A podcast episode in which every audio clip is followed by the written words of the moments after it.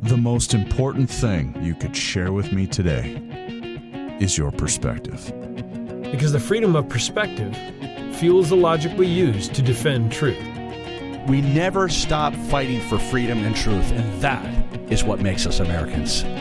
Welcome to Critical Thought with Noah Chelliah.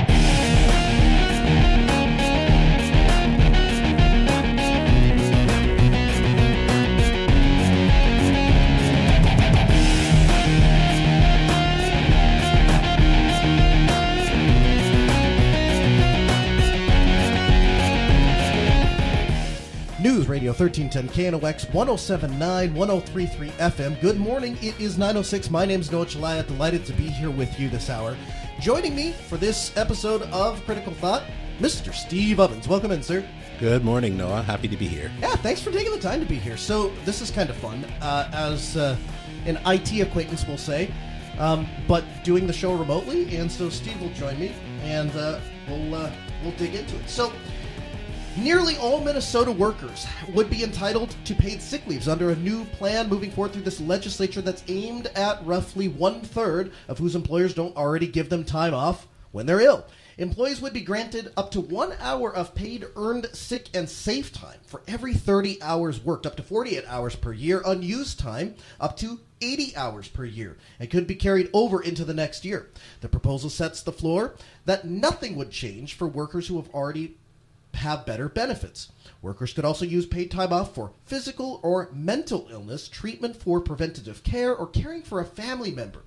An absence is related to domestic abuse or sexual assault or stalking.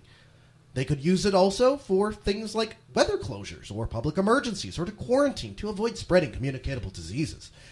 The reality of life is that everyone gets sick at one point or another, the chief author, Democratic Representative Liz Olson of Duluth, said at a news conference Thursday looking ahead of the bill's expected passage in the House floor. And so, my question to you at 775 5559 should your employer be required to pay you when you take a sick day, or should you be required to save your money for a rainy day? And so, Steve, I, I guess I'll start by getting your thoughts. Like, so why is why would it become the state's responsibility to ensure that uh, really i guess the business's responsibility at the hand of the state to make sure to pay for people who are sick. That's an interesting conversation. I think that there needs to be a balance between having some sympathy for the average worker, understanding that your business is actually built on the back of the people that are working. And uh, uh, we have seen study after study show that a, a, safe, healthy, happy workforce is far more productive. Mm-hmm. And so I might argue that in the end, it's probably better for the business to make sure that that you are taking care of your employees, and especially seen as taking care of your employees in terms of being good to them, and that will probably yield bigger benefits than the cost for 48 hours a year of sick time. Okay, so I might say back to that then, if the argument is that it's in the employer's best interest. Wouldn't they do that on their own? Like, do they need a state law to make that decision, or would they look at it and just say, "Hey, you know what? This is better for our employees, so of course we're going to do this."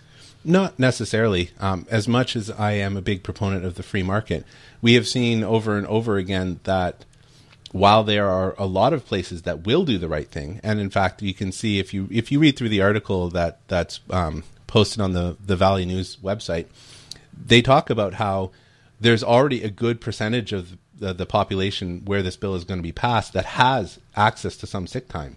Mm-hmm. So, getting back to your question, we have seen that businesses that are allowed to skirt the rules, whether it's dumping garbage or or not being very fiscally responsible or throwing batteries in the trash, all those sorts of things, they there's a small percentage of them that need to have that level of regulation in order to to facilitate proper interaction in society. Okay, well that that makes sense to me. So I would come back to this idea that you know at the end of the day, money comes from work, right? And so if you want to generate money, you must do work. And if a business wants to take in revenue, they have to provide work for the money. And so I think the next question becomes how are businesses, particularly smaller businesses, supposed to afford having somebody not producing work, thus not producing income, and yet they are ultimately responsible for paying people?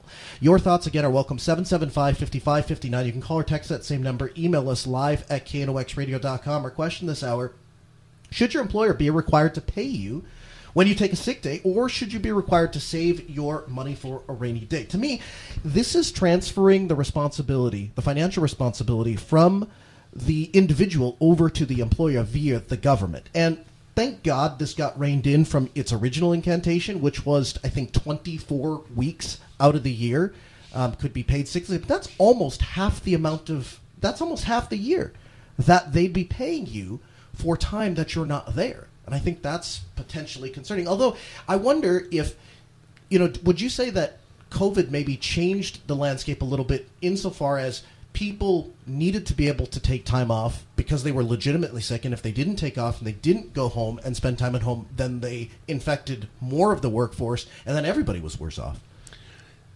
I think that's definitely part of it. Um, so I immigrated here to the U.S. a couple of years ago. Spent most of my life in Canada, and one of the things that I did notice here is that people go to work sick because they can't afford to take the time off, or they're sick but not so sick that they can't get out of bed. Mm-hmm. And at least in where I lived in Canada, um, you were granted five days a year. Okay. That you could just have as a sick day. And um, I have good friends in Germany, and I, I have a good understanding what happens there. And essentially, their philosophy is when you're sick, you're sick. As long as you can produce a doctor's note, the the business can't fault you for being sick. Okay. And, and I think that uh, that sort of thing will will help keep your your employees healthier overall because if you have somebody that's coming in sick because they can't or feel like they can't take a day off you're more likely to spread even even colds like it doesn't even have to be anything you know horrendous but people sneezing or or whatever mm-hmm. Text messenger says at 775-5559, how does the business recover the costs of providing the paid sick leave benefit? And I think the answer to that is they eat it, right? So in this, it, it, the, the argument would be that the business would assume that cost and the trade-off is that they get a healthy, healthy, happy workforce. The other thing I think probably is worth discussing here is in the world of remote work, how many jobs really require you to be in a building with other people? Certainly, there are you know teachers, healthcare, those sorts of things where you're actively working one on one with other people or one to some other people. I think there's an argument there, but a lot of work could be moved remotely. Is there an argument for hey, if you're not feeling well, work remotely that day. In the same way that when we have like storm days for kids, we send them home and tell them to do their schoolwork from home. Why couldn't adults do that? I mean that that's an interesting perspective, but I think what is getting lost here is this idea that if we have the employees come in to work uh, when they're sick, mm-hmm. are they going to be at 100 percent? Probably not. Yeah. Who eats the cost of that? The business still is eating the cost. So if you're forcing the person to come in, they maybe they've got a migraine, for example. Like I, I have friends that they get severe migraines depending on the light in the area. Mm-hmm. So you force them to come in when they're having a severe migraine, and maybe you get a third of their productivity if you're lucky and then you also have a person that that you know if you've got a choice between I believe in Minnesota they said something like 60% of the workforce already has access to sick days. Right. So if you've got something high like that, you've got an employee that's kind of on the fence like I like where I work but over here comparable pay and I get sick days. Mm-hmm, like mm-hmm. there is a, there's a cost drain here for the places that are already keeping their employees uh, relatively happy. 775 5559, the number to join the discussion. You're on KNOX. Good morning. If someone doesn't like the benefits of a job, can they go somewhere else? Yeah. Uh, number two, uh, well, I, I'm not necessarily opposed to sick. I just I don't like all these government mandates because it's six days now. We'll see in a couple of years what it is. Also, I, I, I have to, and I want to come across hard. I have to categorically reject this stuff where people stay if you're puking, you're sick. But I, I'm sorry, this you got a cold and you're staying home. I what what's happening to America? I, I and maybe it's different. Maybe I guess if you really interact a lot of people, but uh, well, Terry, what if you need a mental health day? I got a lot, and in my job, I had a lot of sick days. I'm not staying home for a bad cold. Uh-huh. Suck it up, Buttercup. There's work. To, and you asked about the, the employer. look at where we're at with workers.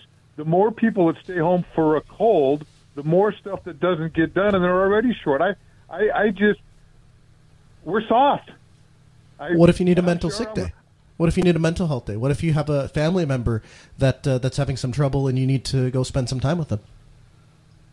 a mental health day. I, I- well, okay, well, somebody just died, maybe I guess, but I, I, I, I just mental health now is becoming.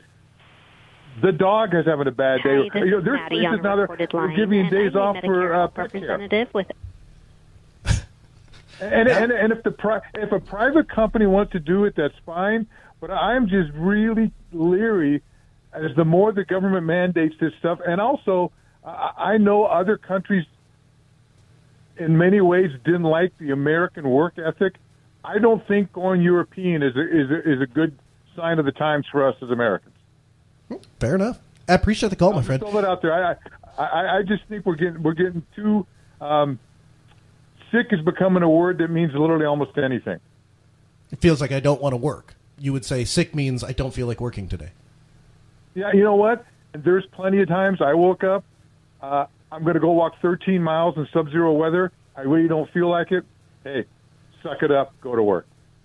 I appreciate the call. 775-5559. You're on KNOX. Good morning. Yeah, I'd have to just completely agree with uh, Terry there. I mean, I mean, the, I mean, obviously you can tell the guys from Canada. It sounds like a complete progressive, like soft, complete uh, bill. I mean, probably bring it back up there.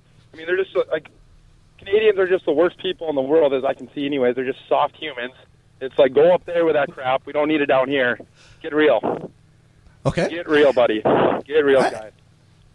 I appreciate the call. 775-5559. So that that's funny. And I think that's to I think this is to be even funnier as, as the, the next 2 hours progress. But uh, would you consider yourself a soft human? Uh, no, I would not. In fact, I I'm a very strong libertarian.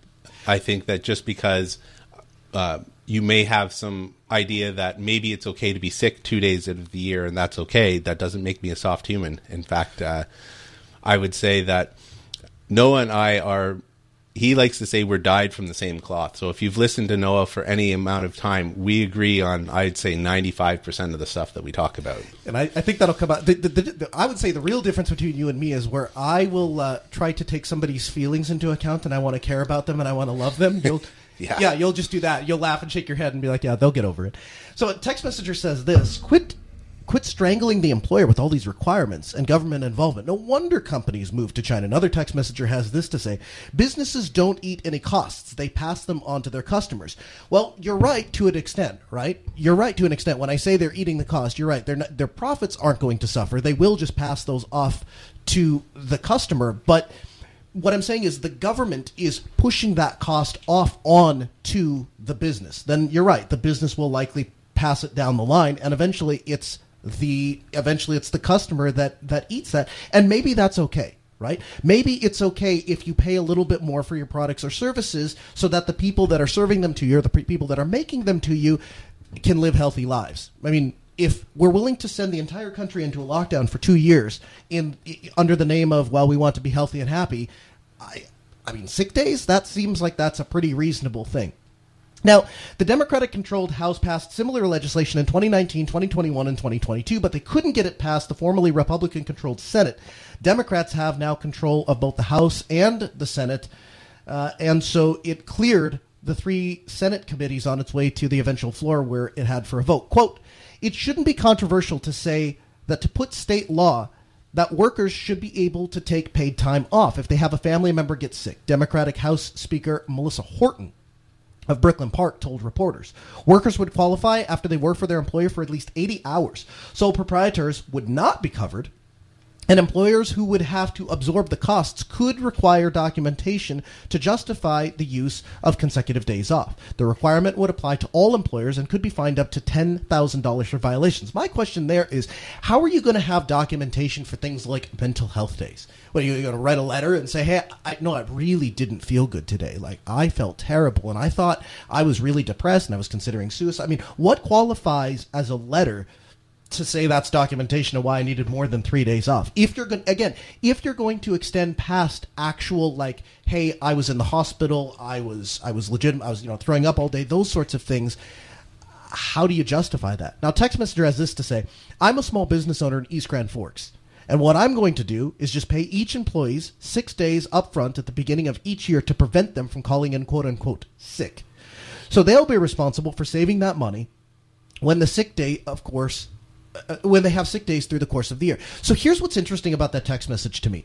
You're attacking the problem the same way I would attack the problem, which is I know that I have to take sick days up and and I don't live in Minnesota, so this doesn't really apply to me. But I know that I have to take sick days. But up until very recently, I my only income was self-employment income. So if I wanted to take a sick day, then I had to save up money when I had the money, so that if I wanted to not work, I'd have the money to pay off. You're doing the same thing. You're putting the responsibility back into the employee's corner. You're saying, that's fine. If Minnesota law requires me to do this, I'll comply, but I'm going to do it at the beginning of the year, so you have to assume the responsibility. You have to make the decision. 775 5559. You're on KNOX. Good morning. Well, that's a pretty good deal if you can get it, you know. Uh, I don't feel like working today. Okay, just stay home then. Okay, yep. Uh, that that doesn't work when you're out in the combine. You got to go anyway. You got to get the crop off in the sunshine. Um, you know, when you're self-employed, it, it doesn't work. But it's it's for the other feel-good people. That's good. And uh, I heard breaking news yesterday. We're going to run out of Social Security money one year earlier now. Well, what happened to the million people that died that aren't getting Social Security because of COVID? I thought that should be a boon for our funds. Social guess Sec- it's not. Social Security is not your money. Right? It's not your money. It belongs to the government. So you pay in and you can pay in for 40 years and if you pass away, it's not your money. It isn't your asset. No, no, you get two hundred fifty-five dollars for the ladies at the funeral.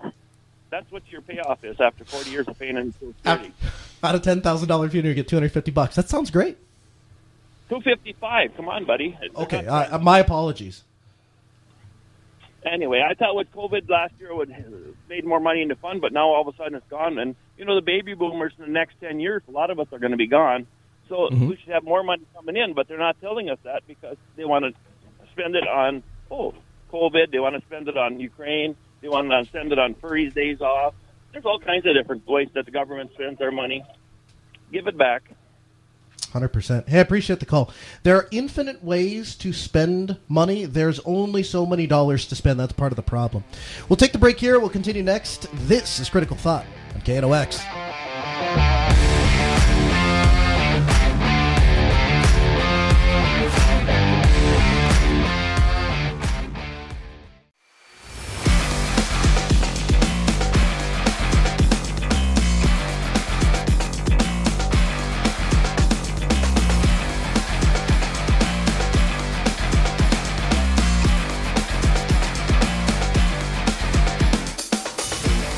News Radio 1310 KNOX 1079 1033 FM. Welcome back. 928. We're talking about paid sick leave in Minnesota. Minnesota passing a law through their state legislature, working its way through the state legislature, I guess rather. I guess rather, um, mandating sick days for employees. And the idea here being that employee, employers will be required to provide sick days to their employees. Now, a text messenger has this to say Statistically, it's hard to argue with other countries that are doing things better than America. As the latest research shows, America no longer has the highest quality of life. So I'm, I'm going to defer that straight to you, Steve. Would you say because you've you've done it both ways? I guess uh, look, we only got about two minutes before we got to get to the newsroom. But why did you come to the U.S.?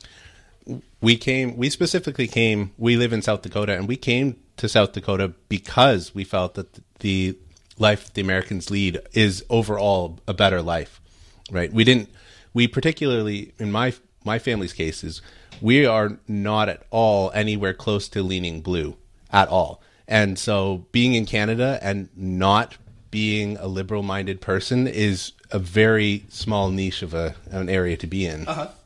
so we came here because of specifically we like South Dakota and and we like the governor and the policies that are in place and we really like the the bootstrapping attitude that that is down here. Yeah. So you would say the quality of life in America exceeds that in the rest of the world. I would say I haven't I don't haven't taken a survey of the rest of the world. I would say of the places that we looked at going, this was the best choice for us. Fair enough. All right, we'll park it there for a bit. We'll head over to the KNOX newsroom, get the latest from Doug Barrett, and continue next. This is Critical Thought on KNOX.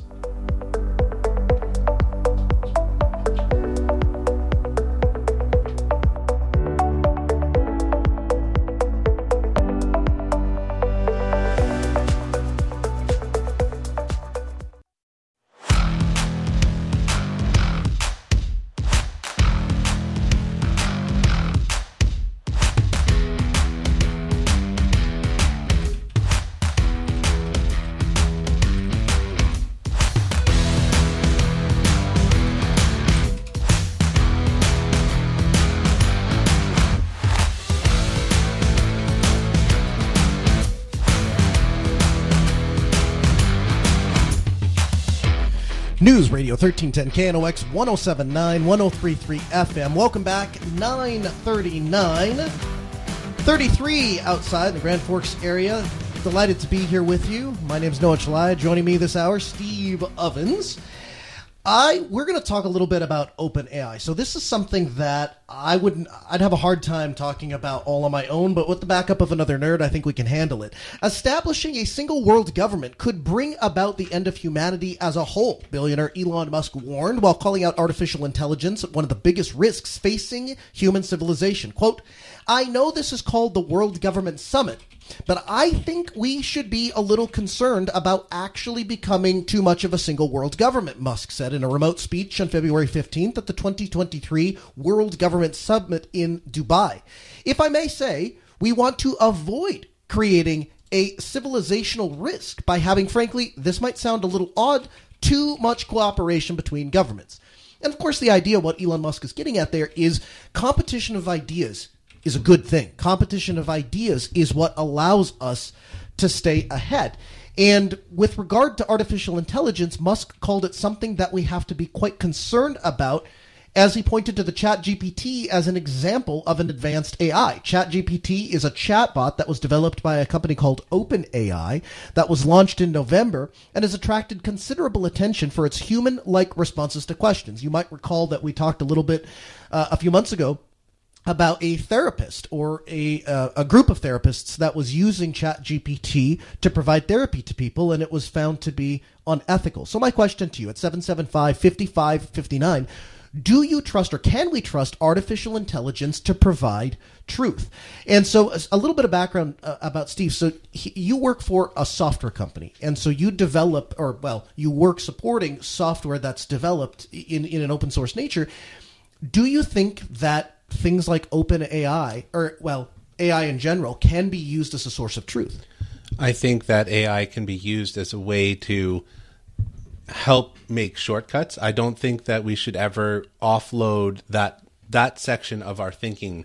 I just think that's a bad idea. Anytime that anytime that we as humans have ever offloaded some level of responsibility onto something else, we end up losing that skill set. And I think that using AI in the same way it's okay to use it as a tool just like you would a hammer or a drill or something of that nature right and you can you can get more powerful and more automated in terms of the way we use tools but losing the ability to to use that section of the skill is where I think AI can be very detrimental. Mm. So if right now I'm looking to say, like, let's say I want to figure out uh, how many backpacks I can fit in my trunk. Right now, I would go out and I would measure and I would figure all of that out, and then I would calculate the size of the backpack and I would calculate, you know, cubic feet and all of these things.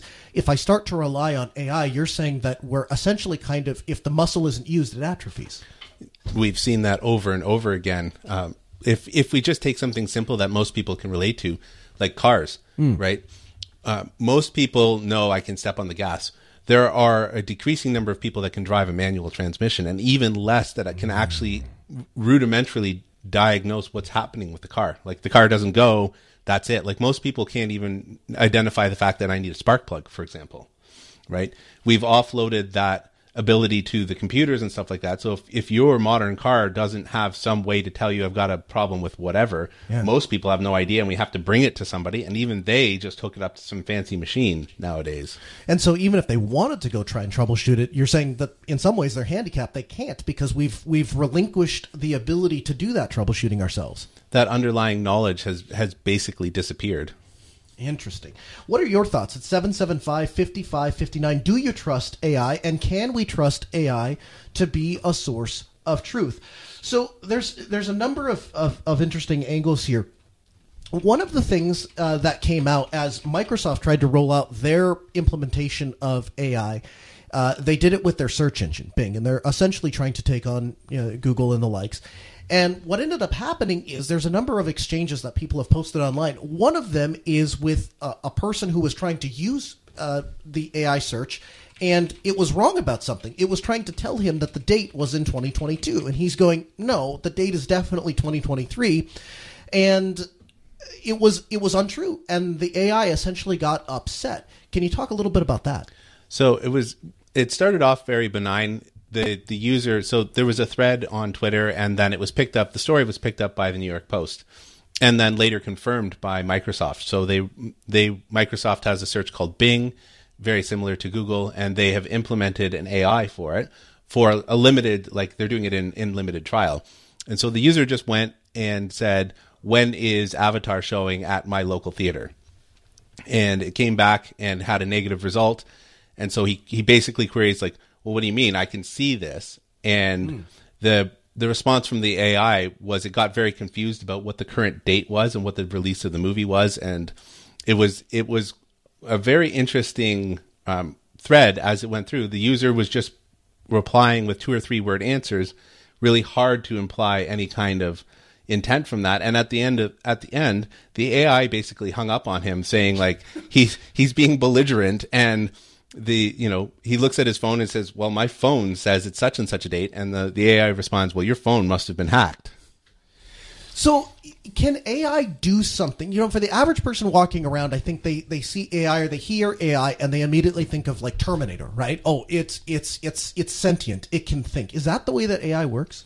the way that ai works is essentially um, we feed it a bunch of different scenarios. So the easiest way to understand this for the layperson is if we're teaching it what a cat is we feed it in literally millions of pictures.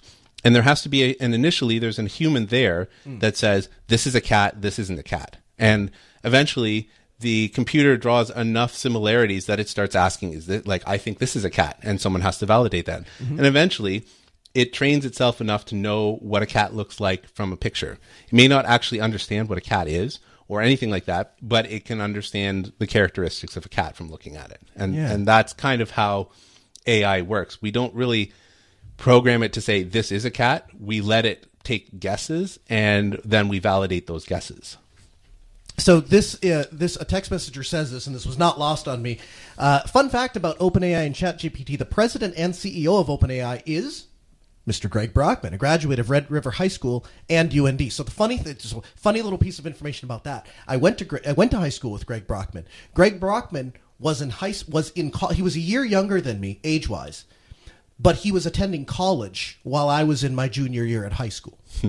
Sort of like uh, Sheldon from The Big Bang Theory. Yeah, I, I think Greg Brockman is probably much smarter than, than even Sheldon is portrayed to be. I mean, th- this, I mean, he's a sharp dude, and he was he actually he started Stripe or was on the, the very beginning of, of starting Stripe, and then moved on to OpenAI. And I've actually I've reached out to him for an interview back when the whole ChatGPT thing uh, you know blew up, but I, I suspect he's very busy. Anyway, your thoughts 775-5559. Can we trust artificial intelligence to provide truth, and would you trust?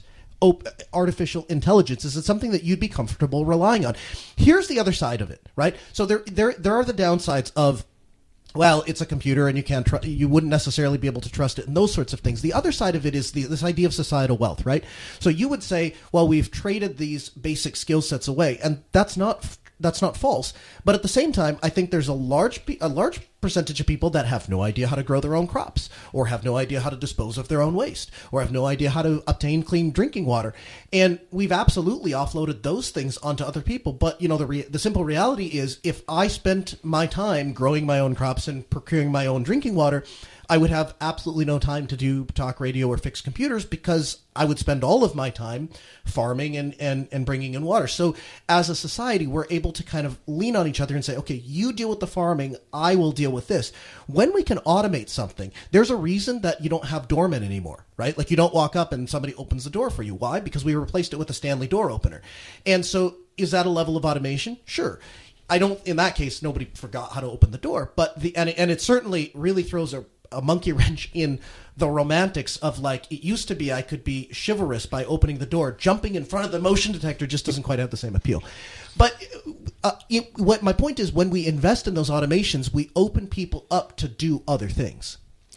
So I would I would push back on the the idea of oh well society has built itself by offloading tool like things because okay, you know I don't have to grow my own crops and stuff like that which is true but if you roll back the clock people knew how to do that even if they weren't doing it themselves it turned mm-hmm. out that you know I still was able to figure out my own subsistence if I had to Okay. but it, it had more to do with you know my father was a carpenter so i learned those skills but you didn't neglect all of the other basic understanding of how life worked like if, if you take a mm. modern person and bring them back 100 years we'd really, really struggle, right? And I don't, I don't think you could say that from someone born in the 1800s and you drop them in the 1700s. Sure. I don't think it would be the same level of ineptitude as if you took me and brought me back 100 years. Ah, that's fair. 775 5559. You're on KNOX. Good morning.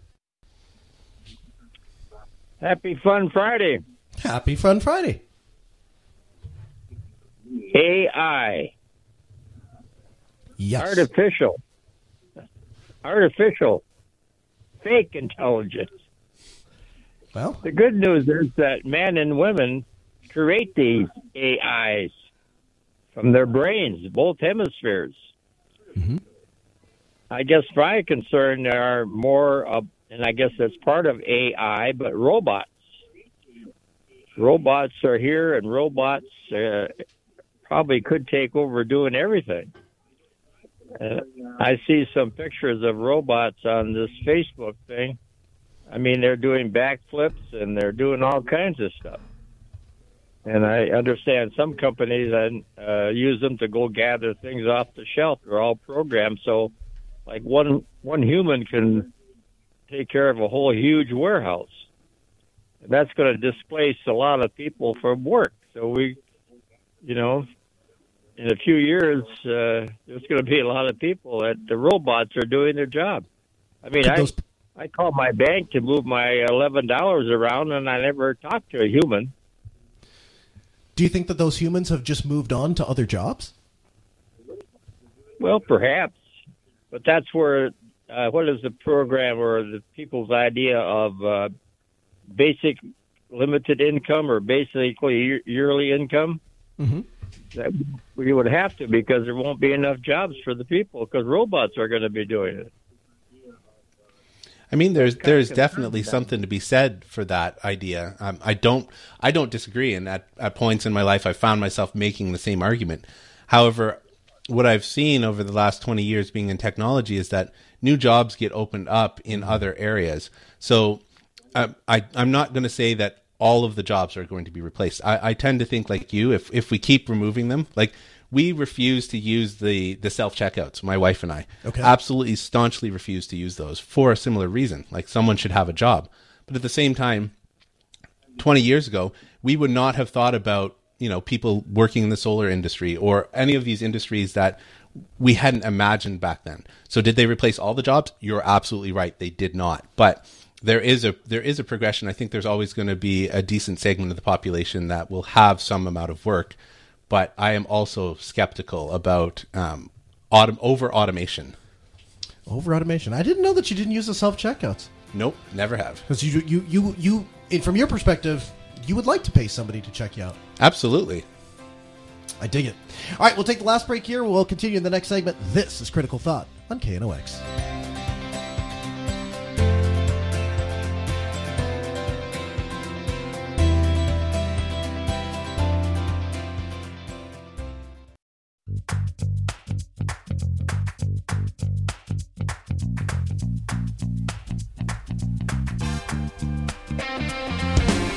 News Radio 1310 KNOX 1079 1033 FM. Good morning. Welcome back. It is 957.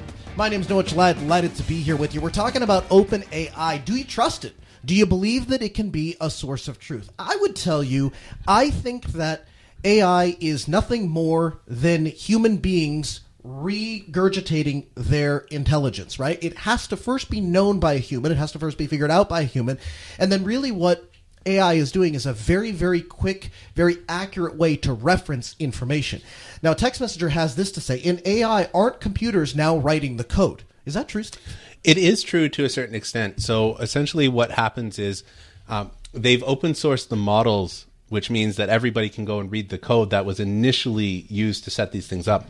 But the power comes from where is it training itself? What data is it hoovering in? So, for example, like ChatGPT scours the internet for various things and then makes some decisions based on that it's not that someone sat and programmed and said these are authoritative uh, sources for you to go and look at. It just simply runs a bunch of searches or whatever and makes decisions based on what it comes across. So essentially, it is training itself. Is it specifically writing its own code? To a layperson, it would look that way, right? Because it is now learning to do things that are outside of what we initially told it to do. Wow. All right, we'll wrap it up here. Uh, when we come back, we'll take top of the hour news, but then we're going to get into Canadian tourism. $344 million lost in the state of North Dakota. Why? Because we're telling Canadians they have to get a vaccine. Hold on a second. I thought the vaccine was ineffective. It doesn't stop the spread, it doesn't stop you from dying from the the disease. So why do we mandate it for visitors? That's up next on News Radio 1310 KNOX.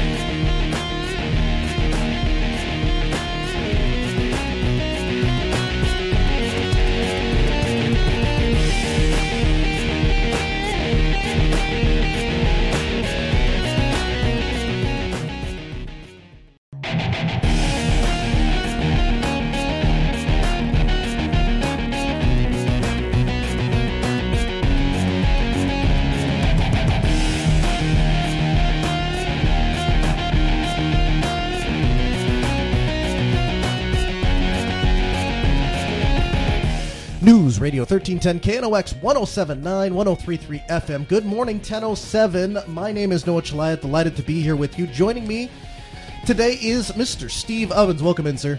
Thank you, Noah. A Canadian uh, in the process of being an American. The North Dakota Director of Tourism says that the number of Canadian travelers visiting North Dakota continues to increase. Numbers have not yet recovered to pre pandemic levels. Sara Otte Coleman, director of the North Dakota Tourism and Marketing, said that Canadians have called her office unhappy with the requirement that all foreign nationals traveling into the U.S. as non immigrants be fully vaccinated against COVID 19. Canada rescinded its requirements that all visitors provide proof of vaccine back in October 1st of 2022. So here's my question. We've told the U.S. military that they're no longer ha- they're no longer required to have a vaccine. We've more or less said that all private companies don't have to have uh, vaccines. We're not requiring U.S. citizens to have vaccines, and yet we require people to come into the United States to take a vaccine that doesn't prevent you from spreading the illness, doesn't prevent you from getting the illness, to take that vaccine. Why do we require an ineffective vaccine for visitors when we don't require a vaccine for our own citizens? 775 5559, the number to join us. You can call or text that same number. Email us live at knoxradio.com. So, again, Steve, you might be the most perfect person ever to, to break this down for me. What, what, what was your experience with vaccines in Canada and then as a comparison here in the U.S.? So, there really isn't a whole lot of choice in Canada. I mean, down here in the U.S., we do hear about people losing their jobs for, you know, lack of compliance with, with vaccines or all of the rest of that sort of stuff, even if it is a, a private mandate. In in Canada, particularly where I came from, it was increasingly difficult. You would come under a level of persecution if you didn't have uh, vaccination. So they would they would Health Canada so one of the things that I, I really appreciate about being down here is the the level that the states have control over over what happens in their individual areas. Whereas mm-hmm. in Canada, it's a very centralized federal situation. So Health Canada would actually call, and they would you would be required to answer their questions because they're part of the federal government, and there's you know penalties involved with that. And they call and have you gotten your vaccine? And if you haven't, like let me schedule that for you, and and things of that wow. nature um, if if you had traveled outside, like we had some pretty pretty restrictive uh, hmm, mandates put on in terms of traveling. So in, in, my area, so in my province, we were not allowed to leave our home uh, outside of going to get groceries for a significant period of time. And if you did, the the police had the right to stop you and turn you around if they didn't find that your reason for being out of your house was valid. Um, and there have been plenty of cases that are that are starting to work their way through the law system in Canada, where, for example, a, an entire family was arrested because they were roller skating in their own parking lot by themselves, no one else around.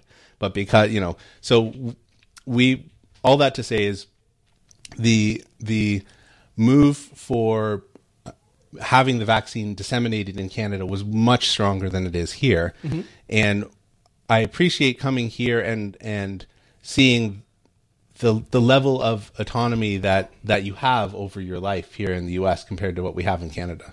775-5559, you're on KNOX. Good morning. Morning, Super Dave. How are you, brother? Good. How are you doing, sir? Good. So we know the answer to this question right off the bat. It's a power grab. They don't want to let go of it. They uh, they did what they did for two years. The CDC still, and here's a key, recommends travelers coming to U.S. be vaccinated. And from there, all the other major branches, uh, DHS, CBP, because they're following the orders of the executive branch, they've made that a requirement at their level. That's why they have to get it done. Now, the sole purpose is, like I said, power and control. They don't want to give it up.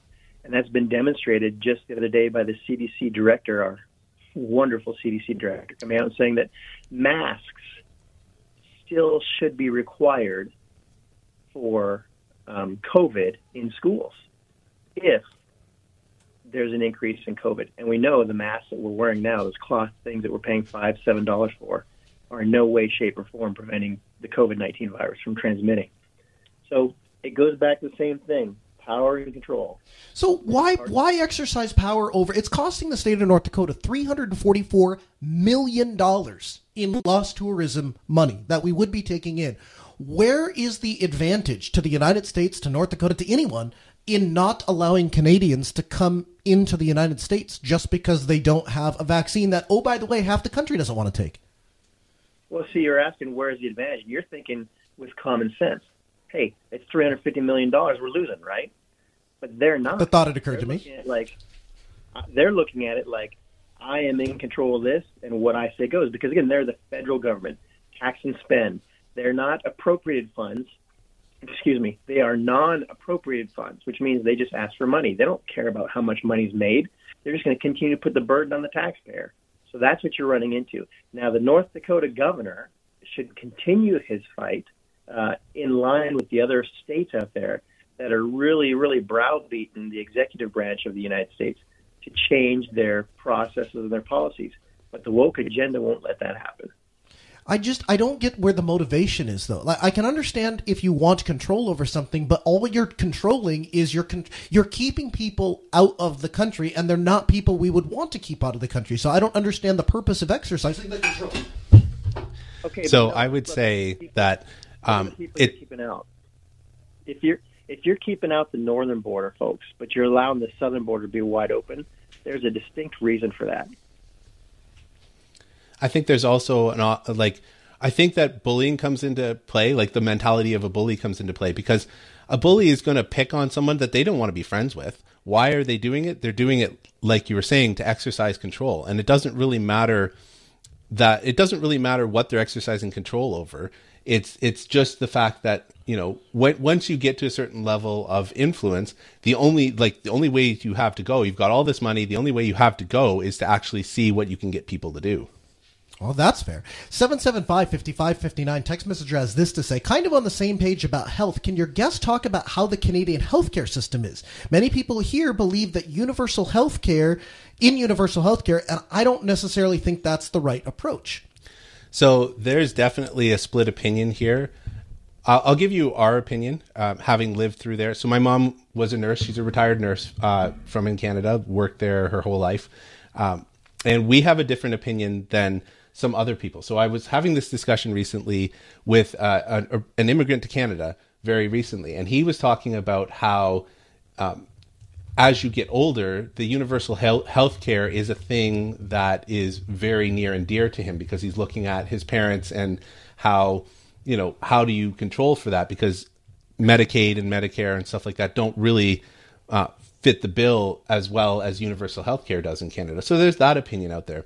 In our personal experience, um, the the wait times are ridiculous. So uh, I needed to see an endocrinologist. I waited 16 months to see an endocrinologist. Oh, my goodness. Um, and that was the earliest that I could get in. And I have other personal experiences. Like I, so I had an injury where I cut my arm open from my elbow to my wrist, and I was in the emergency out for eight hours before I was seen, wide open, right down to the bone, just sitting there. And I'm not the only one. And we've had, we've been watching a collapse of the uh, universal healthcare system that if you live in Canada, you're aware of it, but it's not really addressed in the news um, for obvious reasons because it makes the government look bad. But we've been having a spate of people dying in the emergency room while waiting for care, um, and it is it is one of those things that, for where I came from, fifty five percent of my taxes went to healthcare. So Wow. Picture that, okay? I was in a 42% tax bracket, and 55% of that Uh-huh. went to cover healthcare. And, you know, healthcare is expensive down here, but it does not equate to, you know, as much as we were paying Half your income. half my income, right? And so we we have a very we have a different perspective as as a young family who has been relatively healthy. We haven't had to draw on the system a ton, and so I suppose if you asked someone who has needed to have you know multiple surgeries and all the rest of that sort of stuff, they might have a different opinion. 775 5559. You're on KNOX. Good morning. Well, just even hearing those stories makes me not want anything to do with the U.S. ever getting involved in, um, you know, universal health care of any way, shape, or form. I'll take the health care system we have.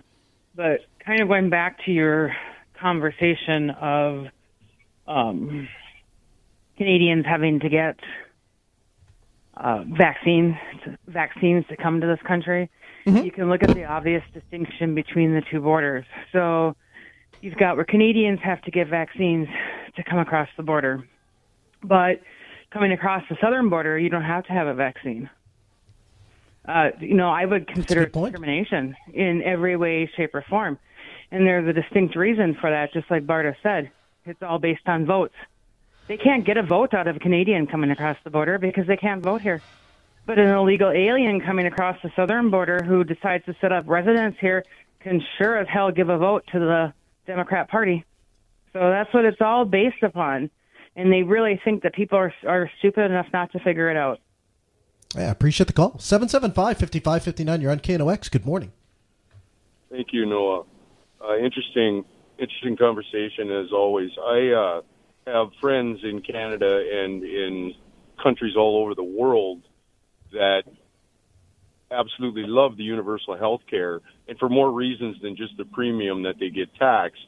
They also pay a fraction of what we pay here in the states for prescription medications, and that when you tout your numbers, that they're not they're misleading according to what we pay here in the states between premiums and paying for uh, things that our premiums don't cover, including the things Medicare doesn't cover, and on and on. But that's a difference, though, in legislation. That's not the my health care in Canada does not pay for my drugs. That is the federal government putting a cap saying you cannot charge more than this, right? So in it effect, your government is telling your your government is running. In effect, it, you know that's semantics, in my opinion. It does regulate the cost of prescription medications. I, I can understand the idea, like the argument that that's semantics, except that I what I'm saying is you could have uh, legislation that says, you know what, life saving drugs cannot cost an arm and a leg. You know, you can have that without having universal health care. You're right, because the government is essentially running the health care and they come in and they act in their own self interest and make the legislation so that the healthcare doesn't have to pay exorbitant amounts of money. That could be semantics, but they, they don't have to be tied together. Well, then why do they them together in Canada? Because to me, it falls under the same umbrella, and it also offsets your your cost when you do end up sick, particularly when you get to retirement age. I've got a 78 year old mother that's paying $400 a month for a drug that's not covered under Medicare. and that's why I was saying like uh, that's why I was very clear to say our perspective is, is as a young family, and if you had to draw on that, or you know, the, my friend who is older than I am is concerned about the you know how Medicare and Medicaid might take care of them. So you're right about that.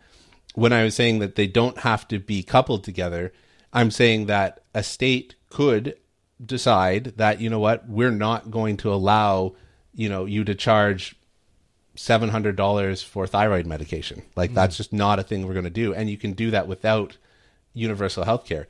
They're tied together in Canada because people work in their self interest, as you were pointing out. Right? It's in the government's interest to do that. Well, it's also in the interest of the masses. I would I would argue. I mean, I've got friends, like I said, all over the world that that absolutely love their plans. I mean, insurance companies also regulate, you know, decide the the the, the path of treatment. They, you know, the the private insurance companies here don't give anybody a break, is what I'm saying. Pre-existing conditions was under Obamacare. and I could go on and on. There's still over 30 million Americans that are underinsured.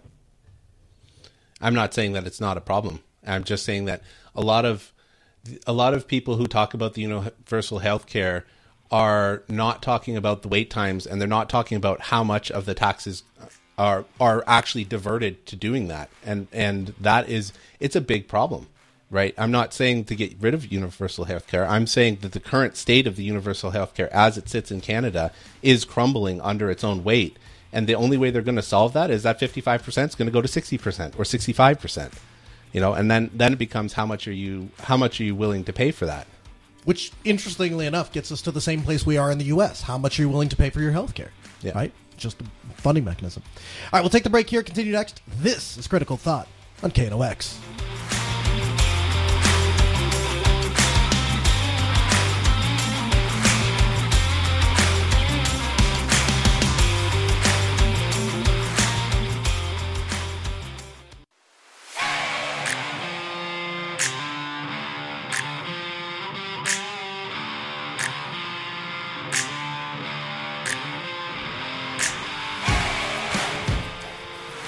News Radio 1310 KNOX 1079 1033 FM 1026. Welcome back. 775 5559. You're on KNOX. Good morning. Hey, Super Dave again. So, I, I, I often get a kick about out of people who um, are not under universal health care promoting universal health care as much as they do. You have an individual who's living under it now, uh, explaining to the to the population the pros and cons, and the individual who lives in America and is under a capitalist, almost capitalist system, not real capitalist, but almost capitalist system, wants to disagree with them. So here's what I know. I lived in Germany for 11 years, built a house up there, lived in the economy, and uh, I uh, I experienced universal health care with the German population. They go now so far as to purchase their own health care insurance. And the reason they do that on top of their universal health care is because with that insurance and the uh, health community knowing there's going to be some funding that comes with it, they have priority. Uh, and they really, really do. Um, now that I'm in the United States again, uh, I am still under a universal type health care system because I fall under uh, TRICARE, the U.S. military's uh, health insurance. And we're running into the same problems here access to uh, care, of course, long wait times, additional funding on top of our regular funding that's supposed to be covered. We were promised, you know, uh, your medical and dental for life. Well, that doesn't happen now because every year they're raising our health care costs. Something that we didn't agree upon, but something they're enforcing. So I would I would tell D move away from your religion of socialism and listen to what the populations who who are living under it have to say, and you'd realize very very quick that it's not the end all be all. But much like socialism, it could be in a dream world the end all be all, but it's never executed that way. Thanks. I appreciate the call. So one thing, and we're we're gonna we're I, I know we're gonna get there before the end of the three hours. To be abundantly clear here, Steve no longer lives in Canada. Like we're sitting in Sioux Falls, South Dakota, as we do this radio program. So you don't live under the the the the Canada healthcare system anymore. You came here for a better life in America. Yeah, that's true. Um, and honestly, I can say we, we were kind of discussing at the break the idea of okay, four hundred dollars a month for prescription drugs is expensive. Mhm. Um, in the twenty plus years that I have been a functioning adult paying taxes in society, at the rate that they take the taxes, I was trying to figure out would I like is that more than four hundred dollars a month? And and I feel like it is. But getting back to the endocrinologist, I never got to see the endocrinologist in Canada because I waited twelve months and then they're like, Oh well we're not taking anybody during COVID. And so I never I never got to see them. And I when I moved down here, uh, I got in within like four weeks and it cost me two hundred dollars.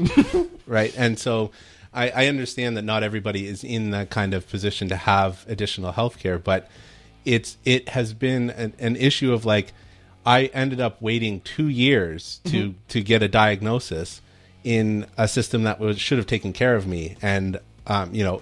I guarantee that I was paying more than four hundred dollars a month based on my current salary and the tax rate for at least the last seven years. We'll take the news here. We'll pick it up on the other side. This is Critical Thought on KNOX.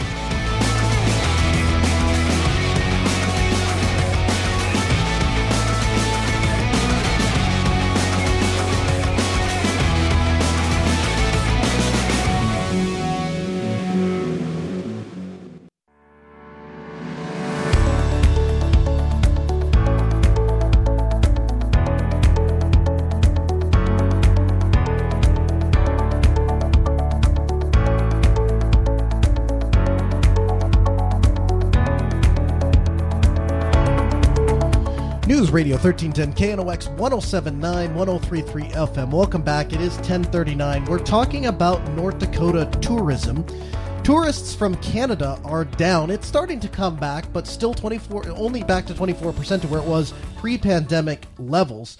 Um, it's costing the state a lot of money $344 million in lost tourism revenue since April 2020. So, my question to you at 775 5559 why do we require an ineffective vaccine for visitors when we don't even require a vaccine for our own citizens? And half of our own citizens have decided that they don't want it.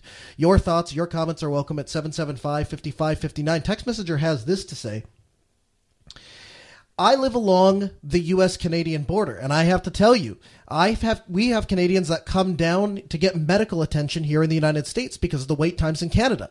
They don't like the healthcare system up there. One guy had to wait ten hours in the ER just to be seen. He had a heart attack while waiting. I could go on and on with stories about this. You know, I've seen that firsthand here. So, as many of you know, my, my father's a physician here in town, and he has people that come in all the time down from Canada, and they'll say, Hey, uh, your heart's in failure, and you're going to be dead in three to six months, and so we'll get you in in about a year and a half. And somebody's sitting back there and they're going, Hold on a second. I just did the math on that. You said I was going to be dead in six months, and you're not going to see me for 18? Yes, that's what we told you. Uh, that's a problem, right? So Steve and I were talking on, on, the break, and he was he did actually went back and did the math and said he figured out it cost him about two thousand dollars a month. And I said, well, Steve, that's what I pay for healthcare. And his answer back was, but you can use yours. And you know that's really what it comes down to, right? You're going to have rationed care once there isn't enough health care for everybody and so we've got to start making some decisions on how we're going to do that and there's a couple different ways you can do it. One way is you can just let people pay for it themselves. The second thing is you can go with something like Emanuel's uh, complete care, uh, complete live system, where we put a value on lives, but after the age of a certain point and up to an age of a certain point, and below that you're useless to society, and above that you're useless to society. So, what are your thoughts? Seven seven five fifty five fifty nine. Another text messenger has this to say: Only in America can they take your house and put you into bankruptcy if you can't afford medical care? So, Steve, that's one of the positive effects of the Canadian healthcare system, right? That I mean, an emergency can't bankrupt you. Yeah, and that was another thing that that Noah and I have talked about off and on is that um, ultimately you won't be refused care, and and an emergency is not going to bankrupt you in Canada for the most part. There there's still a large swath of things that is not covered by the universal health care. My father-in-law had had some pretty he had a pretty severe injury. While the injury itself was covered, it was the aftercare and a bunch of the aftercare that had to happen. He had to have a he couldn't stay in the hospital for reasons, so he had to have a nurse come to his house and there's additional stuff that's there. So no, it didn't bankrupt him, but it definitely wasn't cheap and it wasn't free. Text messenger asks, "Why are people pouring in on the southern border not required to be jabbed?"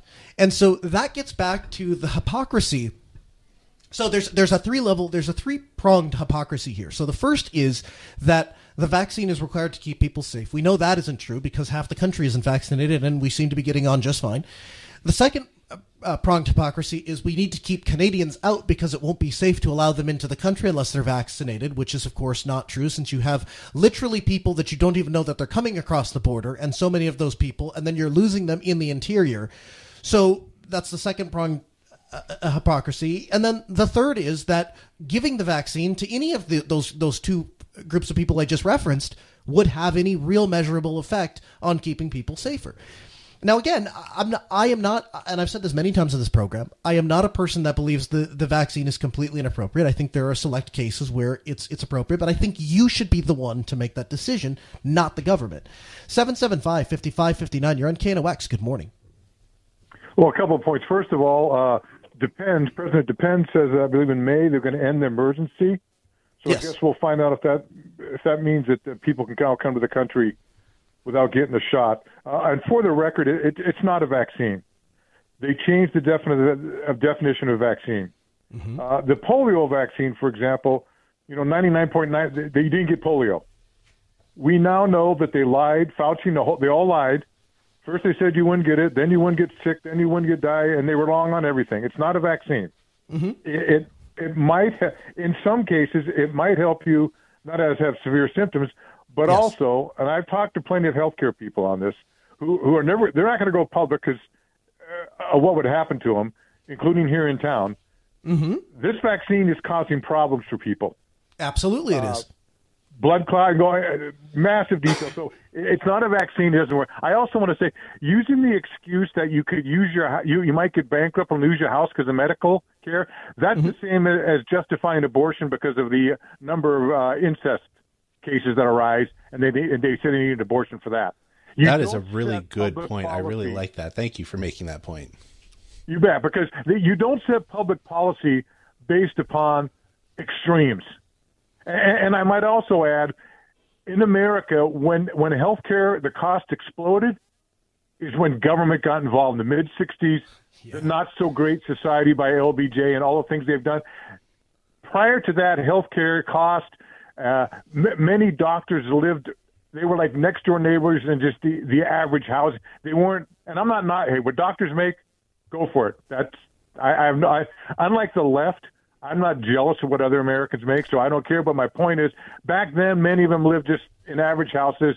And they were just like, there's the plumber, there's the electrician, there's the doctor. Uh, but but they've changed this, and they've done it to the, the the government did this to it to itself. I also might add is, if it's so bad here, all the people with money all across the world, where do they come to get their health care?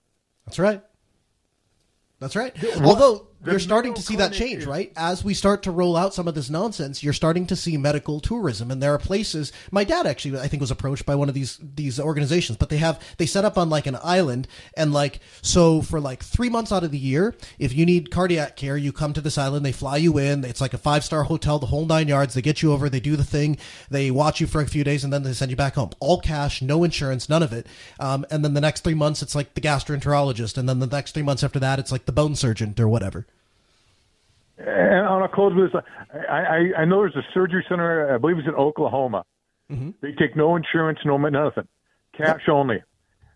They charge 10 to 30 percent, and that's the high. Usually it's around 10 percent or so of the normal price. So if you had a ten thousand dollar issue, you go there, it's a thousand dollars because they don't have an army of people pushing paper. You just go in, you get the procedure, you're done, and you leave, and you pay cash. So frankly, if if as opposed to going to universal health care, which is a disaster, we ought to be running the other way and getting our government even more out of health care, and we would not have the problems we have now. I appreciate the call. 775-5559, the number to join us. You can call or text that same number. Email us live at knoxradio.com. Text messenger has this to say at 775-5559. Could Steve speak to the wait time in as the most startling difference between the two healthcare systems, or is it something else? So that's a really good question. My mom, she came down to visit uh, last Christmas, not not this most recent one, but the previous one. Mhm. And while she was here, she she broke her patella, which is the part of the knee, like basically it's your kneecap. And they were fantastic down here. Mhm. Uh, it happened right before Christmas, like right before Christmas. They got her in. It was the Wednesday, and they got her in on the Friday to do the surgery. Which, by the way, Friday was Christmas Eve. Um, Okay. So we've we've had the gamut of experience in terms of like the care. The care was phenomenal. Like there was there was four or five nurses that were involved in just just that. So I went in with my it was myself and my mom, Mhm. um, and I kind of followed her around as they were setting all this sort of stuff up. And um, in Canada, it's not just the wait time; it's the quality of care as well. There are some really good nurses, and and we have we have personal experience. Like I said, my mom is a Mm. registered nurse, Mhm. but on the whole, they're so overwhelmed that they don't even like they can't get to you. Or it's like, yep, it's the it's the traditional comedy thing. Like they throw the the clipboard at you, like fill this thing out, Yep. right? Whereas we went into the Avera Hospital here, and it was like, hey, can we help you? Do you have any questions? Can I bring you a coffee? Like, you know, it was phenomenal. And the fact that like they're like, oh yeah, you're Canadian and uh, you need to get home. Sure, we'll do this on Christmas Eve. Like, would not have happened. Would not have happened. That's fantastic. 775-5559, the number to join us. You can call or text that same number. Email us live at knoxradio.com. Uh, text messenger has this to say. Uh, kind of the same. Oh, no, we already read that one. So your thoughts are welcome. We're talking about the $344 million in lost tourism revenue since April 2020. Canadian uh, travelers are, it's, it's coming back, but we're not quite there yet. And so this has a real impact on our economy when we tell people that they're not allowed to come here. And here's the deal, right? A- absolutely the United States has a right to say, here are the people that we want to come into the country, here are the people that we don't want to the, uh, come into the country. And we absolutely have that right. And the benefit of coming into the country should be to the American, not, not the traveler. And, and I agree with all of that. I just don't understand what the benefit to the American is. You know, if everybody in America, or even if the vast majority of people in America agreed with the concept of getting vaccinated and wanted to be vaccinated and didn't want to be around other people that weren't vaccinated, look, I might have a different approach. But I really struggle with where I think I think the North Dakota vaccine rate was something like thirty or forty percent. I don't. I, we didn't even hit fifty percent, right? And so I really struggle with the idea that we would tell people from another country, "Oh, you can't come here." Well, why can't I come here? Well, because you're not willing to do something that literally no other resident in the state, uh, not no other resident, but literally over half the residents in the state aren't willing to do. It just it seems a little bit disingenuous to me. I think you bring up an interesting point in terms of the number of people that have been vaccinated versus not. Even if we went to the extreme and said, let's say that 95% of the people in the country have been vaccinated. Mhm. If you believe in the efficacy of the vaccine, then it wouldn't matter that the people that you're coming into uh, have the vaccine or not. Mhm. If you if you said, okay, well, the vaccine protects us, then you're protected. If you say, well, the vaccine helps us reduce the amount of of severity, then you're protected. If you're talking about the the protection of the travelers, well, then your economy is going to increase because they're going to go to the hospital. Yes. right. like it, it's I I don't Come down here and get sick. well, I'm I'm just saying that like there is if you if you put your faith in the vaccine, there's no need to put that on the foreigners that are coming in because either you're protected because you believe it protects you or you're not going to get as sick because that's the purpose whatever the purpose of the vaccine is, your population is inoculated against it. Mhm. So it seems it seems like a, a, a hard logic path to follow. Like, why are you requir- requiring this if your population is safe? Yes, hundred percent. Seven seven five fifty five fifty nine. You're on KNOX. Good morning. Hi, is that me? That's you. Okay. Um, yeah, I I kind of agree with some of the other callers. Is that you know if we're letting people in from the southern borders with no vaccines, then why are we, you know, getting the having the Canadians or whoever else comes in? Um, in looking back during COVID, I from what I'm reading and knowing of friends up in Canada, I think Canada was much more strict with their COVID restrictions Just a little than bit. we ever were. I mean, I think they were in lockdown for almost a year after before they could even leave their house practically. And so I'm thinking if I'm going to allow anybody into this country, I'd let, let a Canadian in before I let someone from the U.S. back in. I mean, they they've taken all the precautions, I believe, and I, don't know. It just, um, you know, it's okay to maybe have to show a. If we go out of town or out of the country, we have to show a back, you know, card, which I don't think is right. But um, then maybe they do. But I don't know that it has to be that strict. Your thoughts? That's all I have to say. I think so. A lot of people don't know that parts of Canada are still going back down into lockdown. So the area where my wife was born, her her mother is still there, and they are heading back into a lockdown. So in Why? terms of your your assertion that yeah, Canada, as far as whether you believe that the measures are effective or not, Canada has gone full bore as to like yes, we're going to implement everything with the idea like it's it's masking, it's it's lockdowns, it's all of these sorts of things that are uh-huh. supposed to help us. So in terms of that, I have to imagine we're more likely to eradicate a virus should those methods be effective than the places that don't have any of those controls. That's crazy. That's it's it's nuts to think about. But you're right. I mean, she's right. Right. If, they, if if you're looking for the safest population to allow into the country, well, it would be if if your concern is COVID. Well, then go with the country that takes COVID the mo- some of the most seriously in the entire world, which would be Canada.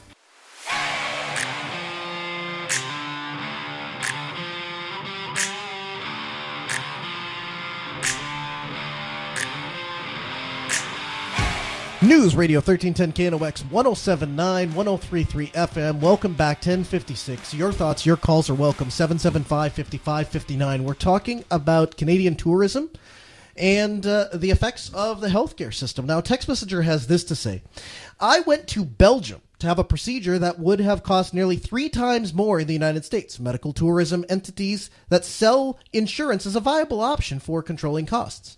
I don't disagree. I mean that you know, at the end of the day, I would say, and I think Steve would say, free market reigns supreme, right? Yep. Anything that you can do to encourage competition really is what's Mm-hmm. what's going to work out best for the consumer. Absolutely. Text messenger says the insurance industry has destroyed healthcare. They run hospitals and essentially the doctor patient relationship and treatment. They are the gatekeeper, the middleman. Truer words have never been spoken. That is absolutely 100% accurate. The insurance company decides how much is to be paid for a procedure, right? So this is something uh, uh, my, my, my father finds absolutely hysterical in, in, a, in a not so like really funny way. But the insurance company will tell him, well, you get paid $250 for this procedure. The medication for the procedure costs $300. Never mind his time, the staff's time, the electrical bill, the facility bill, the equipment that you need to do the, like none of that is, and it's uh, $50 short just from the medication that you need to do the procedure. So it's it's almost laughable that that's the Medicare reimbursement rate. But you know what? You don't get a say in that. Your choices are you either take that money and you go after the patient for the difference, or you just accept that money. You accept that as your payment and you move on. And the problem is when you have people that notoriously don't have money for health care. You can beat a rock with a stick and you can't get blood. You can go after a poor person and not get any money. And so at some point you wind up with well, you're either going to treat people because you believe in treating people or you're not going to treat people because you can't afford to do so. And ultimately, that's going to be at our own detriment. 775 5559 text messenger has this to say Makes sense. Let's tighten up the northern border and not worry about the southern border. yeah, uh, there is that, right? I, you know, and at the end of the day, the it's not even quite that simple, right? Because now there's reports of people coming from Mexico, flying into Canada, and then traversing the northern border. And so it, you know, we are either a country of laws and borders or we are not. But there really isn't an in between. You kind of have to make your decision. Like, hey, we're going to stand up and we're going to enforce this thing or we're not. It does seem ridiculously silly to me to draw that line in the sand when it comes to vaccines. Like that's the thing we're going to decide to keep people out on. It just um, mm, mm, mm, doesn't make any sense to me at all. You want to talk about tightening the border. Uh, at some other point, we'll have a discussion about how how long and arduous the process for us as Canadians and natural born English speakers to come to the U.S. and and the fact that it is exceedingly difficult as a Canadian to land a green card to use the front door to use the front door right like you're talking about tightening the border you know most canadians are we are raised to be a very polite society and so we're going to follow the rules and so following the rules means going through the front door I love that. We'll leave it there. We'll pick it up after ABC News. This is Critical Thought on KNOX.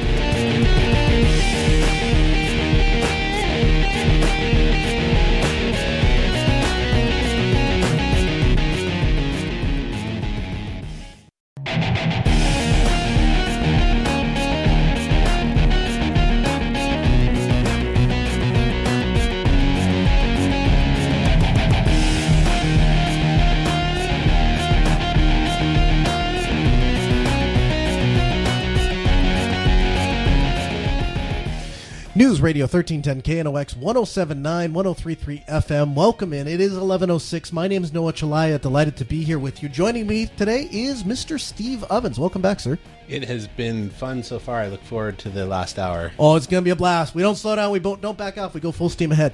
A Washington state teenager is advocating for a bill to protect the privacy of children of influencers. Chris McCarthy, 18, is a freshman at the University of Washington and said that they are advocating for a child's right to privacy online after learning about an influencer, Myka Stauffer, who shared extensive, very intimate content about her adopted son before relinquishing custody because of his medical needs. McCarthy, who uses the they them pronouns, that's an important part of the story, started out by saying that she quit clicking kids, which is an organization to spread awareness about the urge to fellow advocates to take action in their own states. When she was a senior in high school last year, they cold emailed multiple state legislatures and asked and eventually worked with State Representative Emily Wicks to craft up House Bill 2023, which was reintroduced as House Bill 1627 this year's legislative session. House Bill 1627, which is the House Civil Rights and Judiciary Committee discussed at a public hearing on Tuesday, would protect the interests of minor children featured for profit family vlogs requiring the parents of child influencers to set aside a portion of the revenue from the content in a separate fund for their children so that they could access it when they reach adulthood. The law would affect only content creators whose content generates at least 10 cents per view and features their children at least 30% or more of the time in paid content. So my question to you at 775-5559, do children have a right to the money that parents make if they're putting their kids online? I've said numerous times, and I, I, guess I've never really asked you, Steve, but so I've, I've told listeners multiple times our rule at our house is our kids are allowed to use the internet. You will not communicate with other people online. Period. End of story. You don't communicate. You don't post videos online. You don't receive video. Like you don't communicate with people online. Period. End of story. And if you do, you won't touch the internet again until you're 18. You leave. Um, I and and I do that because unfortunately or fortunately, my position in IT has led me to see the worst of humanity. And I've seen how people hiding behind a keyboard can indulge in their darkest desires, and my kids will not participate in that. And so when I hear this bill, my initial gut reaction is to say, yeah, I like this idea. You know, like yeah, you shouldn't be able to put your kids up online nonstop, especially when you're trying to make money off of it and then go back and say, well, yeah, but you're my kid, so I'll choose what happens because they have to live with the consequences of that for the rest of their life. The flip side to that, though, is of course, we're getting into this idea of retroactive parenting. Like the kid gets to 18, then looks back and says, I don't think my mom or dad should have raised me like that. They should have done this instead. Isn't that kind of too late? It's a, this is a really difficult question for me to, to personally chew through because I, I fall down strongly on the privacy side of things. Okay. And so when my wife was an avid user of social media, and when we got married, it like I was like, "You're an adult. You make your own decisions." And we had exactly the same kind of conversation that you you just kind of laid out, which mm-hmm. was, "We're not going to make this decision for our children. If we end up putting up all of these pictures all over the place." Then they don't actually ever have the chance to make that choice for themselves. Yes. We've essentially made that for them. And for me, this is something that is, is it publicly follows them around for the rest of their life. And mm-hmm. there should be, they should have the, the wherewithal to make that decision at the appropriate time, whatever age that you decide that's appropriate with you and, and your significant other. So I coming from that, I, I sympathize with this. On the flip side of things, I don't really think that it's reasonable for a child to say, you know what, you made money off of me. Yeah. Uh, now you pay up. exactly. Like if if you're going to get into that level of accounting, I'm going to start being like, okay, your meal costs this much. you, like you you got this access to high speed internet. We bought you like it goes both ways. So if you if I if I'm going to start being charged for something like that that happens to make a little bit of money because the children, I don't know, you run a, a, business out of your house doing crafts or something like that, and you have the children help you gather popsicle sticks or something like that, right? Something innocuous, and they're entitled to some of that profit. Well, that that's not necessarily right either, right? There is there mm-hmm. is some ground here. So I'm I'm not really sure. I'm I'm all for making sure that children have the ability to make the decisions at the appropriate time in their life. Absolutely. 775-5559. That is the number to join us. You can call or text that same number. Email us live at knoxradio.com. What do you think? Do you think that parents should be held accountable to their children for posting them online. And you know, if you think about it, so today, you know, we, we have this term, and I don't know what I think about it yet. I'm still, I hate, I hate labels, but this idea of influencer, right? Oh, I'm an influencer. Well, you're an influencer. You got four views on YouTube. Good job, influencer. But th- this idea that so you're posting stuff online and you're supposed to keep track of this and you're supposed to set aside, you know, the quote unquote revenue. Well, the damage, the privacy damage, and the potential damage that comes to a kid would be there whether or not you're making money off of it, right? Like if I just post it on, let's say, Facebook or Twitter, the, the, I don't have a lot of complaints about the public education system. I've said numerous times I think our teachers are some of the best teachers, and if I had my choice, if I had money to give, and I was spending my own dollars, I would go hire the same teachers we already have. I had one instance in in in the in the 12 years that my kids have been in public schools that where a teacher took pictures of my daughter and put it on Twitter. And if you're not familiar with how Twitter operates, there are no real privacy controls. So that means like the entire world now has a picture of my daughter. And I w- to say I was livid is actually an understatement, right? And so I again I can relate to the idea that kids should have some, con- and really what I mean is every individual should have some control over his or her public perception. Photos, personal, inf- personal identifiable information, those sorts of things can can be up there. The other thing that occurs to me, and I get this is a little bit fringe, so you got to tighten down the screws on your tin hat a little bit to follow me on this one, but depending on the career choice that the child wants to go into when he or she gets older, you might be putting that in jeopardy. If they want to go into some sort of sensitive security uh, situation, they want to go, you know, become an undercover police officer or something like that. Well, if, you know, the drug dealer can just go on Facebook and, you know, do a face match thing and it shows up and goes, oh, this person, they have Facebook profile or had a Facebook profile or showed up under this person who is listed as their daughter or their son or something. I mean, that's potentially problematic too. So I think that one of the things that we've lost sight of as a society is the fact that we used to be able to make mistakes as as as humans and be able to recover from that. When you take these things like if you're taking videos like it can be something innocuous and we all have had weddings where someone shares embarrassing photos or a home video of someone who's 3 years old doing something ridiculous like when I was 3 I told my mom that I was going to marry my older sister. And of course that got told at the wedding and blah blah blah. That that sort of stuff has happened for time immemorial. Yeah. But there's a, a it's a completely different scale to post that on the internet and then have that there forever.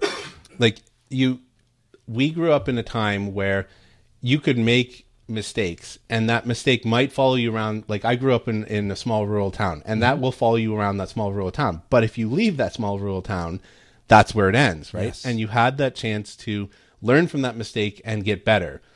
If you put it out on the internet for everybody to see we're looking at all this retcon stuff that has happened. Sorry uh, that's some slang there but basically some retroactive history where people have made some poor choices in their life or choices that were fine at the time Yes. but have come to be considered poor choices and now we're lambasting them 20 years later for Oh, at least, and then going back and changing laws so we can go back and prosecute people for them. Yeah, like there there is inherent danger in posting all of this stuff online where where you know, um you might have dressed up as a kid like 30, 40 years ago going out for Halloween. We dressed up as things that today would be considered like cultural appropriation or Mm. or one of those sorts of things.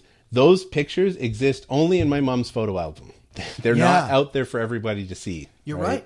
You're absolutely right. And the, you know the problem is the history. You know the internet. No matter how, and, and I think this is kind of a false sense of security as well. People post stuff on social media and they'll say, "Oh, but I, I posted it on Facebook and I set the privacy Yes. option, Steve. I, I put it so that I put only friends and family. I clicked the little drop down thing, and so only my friends and family can see that. So it's perfectly private and secure now, right? Yeah, you know, and it's funny, we have these conversations recurring. So, uh, my wife wants to send pictures to her grandma, like like we said before. We've Mm-hmm. immigrated to the U.S., right? And so now she's separated from her grandma, who is in her late 80s.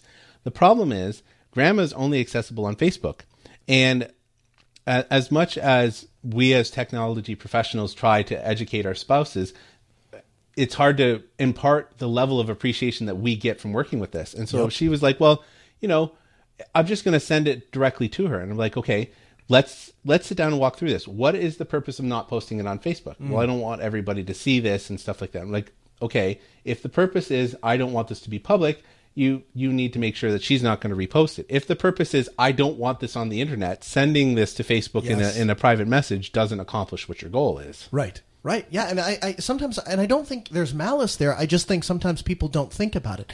But what are your thoughts? 775 5559. Should chil- do children have a right to privacy when it comes to things online? Because we're making these decisions for them and we're making these decisions now. They have to live with the consequences of your actions for the rest of their life. Now, I might even extend this into the school system as well, right? So when you issue a kid a Chromebook and you give it to them and you say, hey, go ahead and log into Google with this account that's tied to your identity, and I want you to go through it. Everything you'll do, you'll do on this computer so that Google can track it and keep track of it and understand where you are. I hope we all understand that when we get to when that kid graduates high school, there is a private entity out there and all of that data belongs to them and that private entity now understands well these these kids are good at math these kids are good at spelling these kids have this particular problem these kids have that particular problem. You're giving all of that information away. What are your thoughts? 775-5559 you're on KNOX good morning. Hey guys, I'm interested in your perspective on this. Um, you know, we're talking about privacy and not posting uh, pictures of you know your own kids or whatnot online. And things like that. And I actually agree with that. I think that's a very smart way to go about this. My question is, when are we going to start to see, you know, these, and maybe it's going to be like a civil lawsuit against parents or friends or whoever it is, but so many kids that are growing up these days, they are uh, completely public even before they're born. I mean, and what Yes. I mean by that is, you know, their parents are posting all the pictures of of their uh, sonogram. Of, oh, here's our little baby that's going to be born, and you know, before they're there, I mean, they're a public figure essentially. And then, you know, I, I I heard Norm Macdonald one time. He was on the uh, Dave Letterman show you know, right at the end of it, and he was saying, you know, it used to be, you know. Everybody used to have one picture of their grandfather. He looked angry because it took, you know, six hours to develop it and whatnot. And today it's like, hey, who wants to see a hundred thousand pictures of my kid or my grandpa or whatever? Because everything is complete public knowledge. So when when some of these kids grow up these days, and it's one thing to have your own account and put that out there, that's a separate thing. But when when they grow up and they understand, I have never had one iota of privacy in my entire life, even going back to before birth, and everything has been broadcast about my life. Where is my right to privacy in any sense when they didn't have a choice to do this? So I, I completely agree with you, but I think that's a wrong frame of thought because if they've never had it, they're not going to know what to miss, right? They don't understand what they're missing by it. And and particularly privacy is a hard thing to explain to someone who just fundamentally doesn't get it. Like it's it's like trying to talk to the people that say, "Well, I don't do anything wrong, so why would I care if this information is out there?" The, these children that are growing up without the privacy aren't going to understand, by and large, what that actually means for them. Wow, wow, that's that's an amazing thing, and and to me, in in my opinion, I think that that's going to have some pretty hefty ramifications on our society. And, and to your point, it's not a matter of I'm doing something wrong, so I have things to hide, but you know, just uh, by virtue of being alive, I mean, your your life is just not simply everybody else's business. And I think that's uh, that's going to be a, a great miss in our society going forward. I think you're 100% right. Thanks for the calls. 775-5559, the number to join us. You can call or text that same number. Email us live at knoxradio.com. Text message says, great conversation, gentlemen. I'm in complete agreement with all of it. So here's the other side of it, right? So the other side of it is this idea of retroactive parenting. I I'm one of those people that I don't particularly appreciate having my picture taken. I don't like it. I, I and in part because there's there's you know it gets out there and then somebody else has it and then people make comments about it and I don't even know what they're talking about and so I, I just didn't particularly care for it. But I grew up in a house where my mother thought that everything I did required a photo to be taken and then copies to be disseminated to all of the relatives because that that's just what she did. And so it's one of those things that uh, like when I got older, I started to become very. I, I, I started to acknowledge that. Like I go over to my grandma's house and she'd sit down and be like, "Oh, come over here and look through the photo album." Like I didn't want you to have. Okay, so the problem there is right. I don't get to go back in time and tell my mother, well, here's how you should have parented me, right? Like that isn't my choice. I can make those choices for my children. And certainly I think parents in general want to give their parent their kids the things that they didn't have. You look at how you were raised and you say, here's the things I liked and here's the things I didn't like, and then you try to implement some of those changes. And that's absolutely our right to do that. But the idea that we would be able to go back in time and say, yeah, 18 years ago, you should have known that I wouldn't have wanted my picture posted on Facebook, or I take a stand against Twitter, I don't like Elon Musk, so I would, like, tough cookies that i mean we made that decision when you were three years old. I wish you would have spoke up then but you couldn't because you were three years you know what i mean?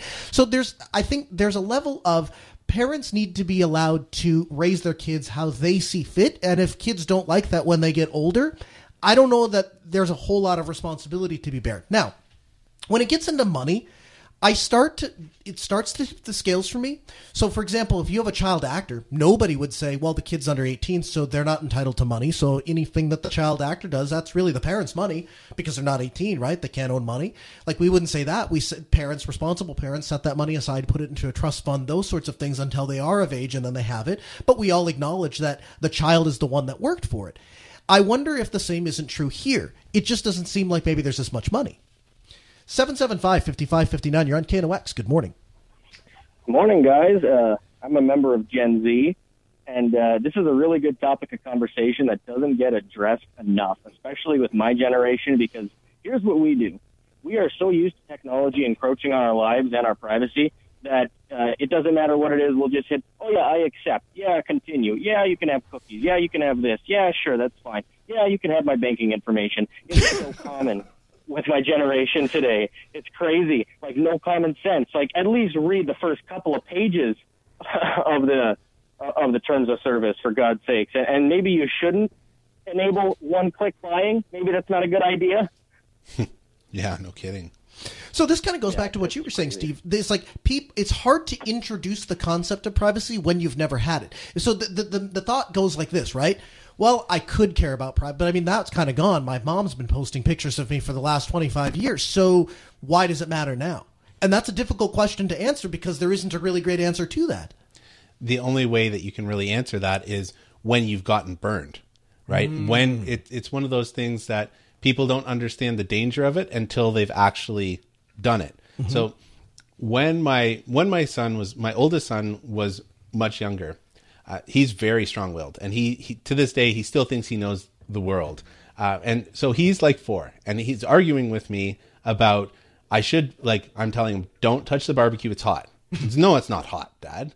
Like don't touch the barbecue, it's hot. And he didn't like grasp at. it. I'm like, okay, touch the barbecue. Put his hand on the barbecue, and we never had that conversation again. right? And and now he like that that was uh, forgive the phrase seared into his mind. uh, and and it's one of those things that some concepts are so abstract that until you're bitten by them, you Yeah. can't really fully grasp that. Absolutely. Yeah, and you know the, the the problem with privacy, the problem is when the privacy thing bites you. It, you know, in your in your in your case, so your son touched a barbecue gr- grill, presumably for a brief moment in time, and his hand hurt for a little bit, but then it healed and it was fine, and now he likely remembers the lesson but doesn't deal with the injury. The problem with privacy is something negative gets posted online, and I mean, God forbid, we just had a young girl kill herself in New Jersey. I'm sorry, die at the hand of suicide in New Jersey a week ago because of something that was shared about her online, presumably without her consent, right? So it has real impacts. And the problem is, once that goes onto the internet, unlike your son's hand, it doesn't heal. It just continually gets perpetuated around. And I remember thinking this if you remember like the goosebumps girl she had like braces or whatever and and she and, and it became a meme and people shared it all over the place like that's a real person right? And all of these people that we share around the internet to make our points and become kind of a staple of our culture they're all real people and they have to deal with the fact that they're the ones that are constantly the butt of everyone's joke and they're the butt of everyone's joke on every social media network. And so before you put your kids in that position i think there's a certain amount of you know process that has to happen to kind of run through that. But what are your thoughts? 775-5559. Are you are you of the opinion that parents should be allowed to do whatever they want with their kids and when they turn 18 that becomes their decision? Or do you think that th- Uh, that's too far? Do you think that kids have a right to have privacy so that when they get to 18, they can start making that decision for themselves? Text Mr. As this to say at 775 5559. I don't think the kids should have any say at all. At the end of the day, they are subject to the parents, and we trust parents to make all sorts of kinds of decisions for their kids. So that's true, right? We do. We there are there are certainly decisions that have all sorts of lifelong consequences. You know, vaccines, for example, uh, the kind of healthcare that we give our kids, the diet that we feed our kids. The diet we feed our kids likely has a much larger long term impact on a kid's overall well being than the pictures that are going to be posted of him or her online. So there's oh oh you don't agree? I don't agree because uh, diet is something, unless you irreparably harm the body, the diet is something that you can overcome with a lot of effort. But like you said, once it's Oh. online, you can't overcome that. They're out there. It's you, permanent. You become a meme, you're a meme, right? Like, Yeah. think about Rick Astley and how many people have been Rick rolled Yes. over the years, right? Yeah. I mean, he, he happened to benefit from some of the fame, but do you think he liked being the butt of all the jokes? Yeah. Right? A hundred percent. And I mean, and uh, it's- I would say there's maybe a little difference there because he was a public figure prior to that. Sure, but at the same time, he's never going to live that down. Literally, will never live that down. Yeah. like that was a thing in, when I was starting high school, uh, starting university, and it's still a thing now. Yeah. right, twenty something years later. So, 100%. Do you, do you think just because he's a public figure, do you think he's a public figure that wanted to be the butt of everybody's joke for time immemorial? Like my kids know who Rick Astley is. Yeah, I, so I don't think that was obviously his intention, or I don't think that was his desire. But at the same time, I think that when you step into the public light, I feel like you're very intentionally surrendering a certain amount of your privacy, and people are going to say induce say things about you and share things about you, right? I mean, there's something to that, but how many of the memes that are on the internet, we don't necessarily know who the like. There's one of a little girl who's smirking, and behind her, there's a, like a building burning down. Yes. Right? We've all seen that. Did that little girl want to be the one associated with starting a fire? Yes. yes. Yes. Or and if that picture is even authentic, right? So sometimes this stuff even gets attributed to people and they're not you know, they don't even know, which is the other thing that uh, the other portion of this discussion, right? So the first portion is you know, should you be allowed to share this stuff in the first place? But the second thing is, do you understand the potential harm that comes from it? Because just because you posted it online and the person that you intended to share it with didn't have any ill intent, does that mean everybody that saw that picture or took that picture or did something with that picture didn't have any ill intent? 775 5559. We'll take the break here. We'll head over to the KNOX newsroom and we'll get the latest from Doug Barrett.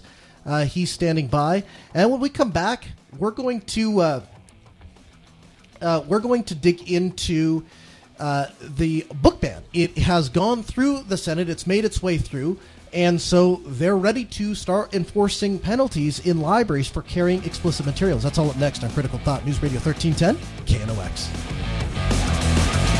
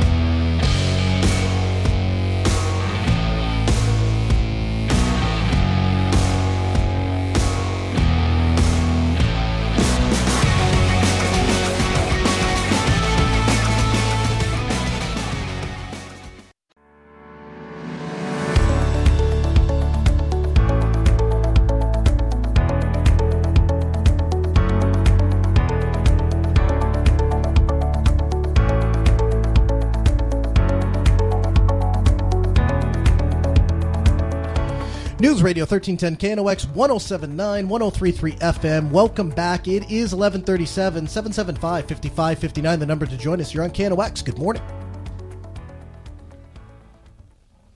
That's you. Going once. Going twice. Thanks for the call. 775 5559, the number to join us. You can call or text that same number. Email us live at knoxradio.com. State lawmakers on Thursday advanced bills targeting sexual material in North Dakota public libraries, including legislation that would allow for librarians to be charged with a misdemeanor for displaying such books. Bill supporters have cited that the books perceived as pornographic and targeting children, such as Let's Talk About It, The Teen's Guide to Sex, Relationships, and Being Human.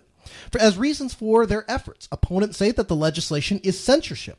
The bill would ban public libraries from maintaining books with explicit sexual material. Under the bill, it includes visual depictions of human masturbation, deviant sexual intercourse, and sexual intercourse and other acts. So, my question to you at 775 5559 should we require libraries to remove sexually explicit material, or should the state's obscenity control law be outdated? because there's only two. This, I, I struggled with this the last time this topic came up. Now it's actually passed through the state or the state senate.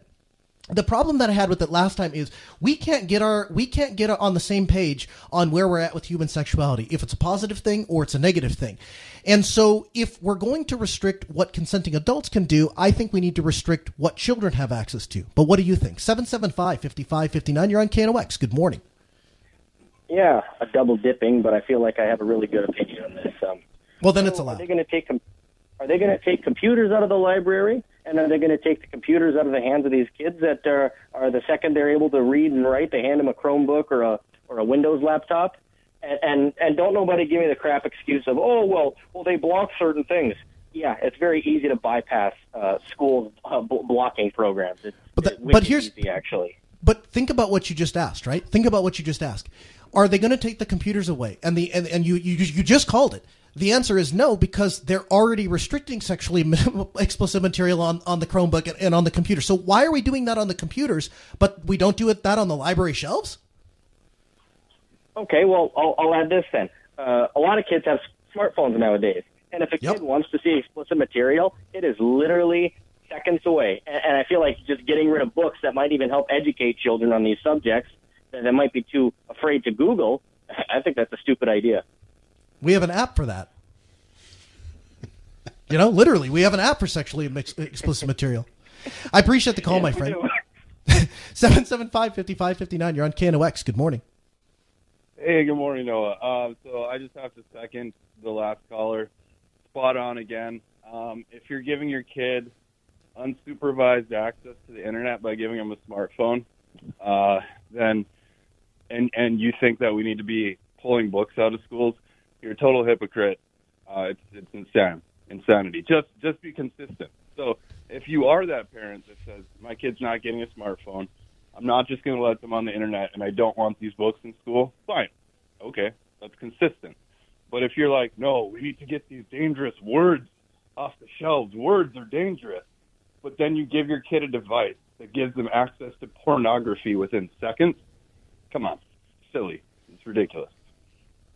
Seven. I appreciate the call. Seven seven five fifty five fifty nine. What are your thoughts? Is is this the is this the kind of thing where it's inconsistent to say, hey, we are going to allow this to be on our library shelves? And I want to be clear here, right?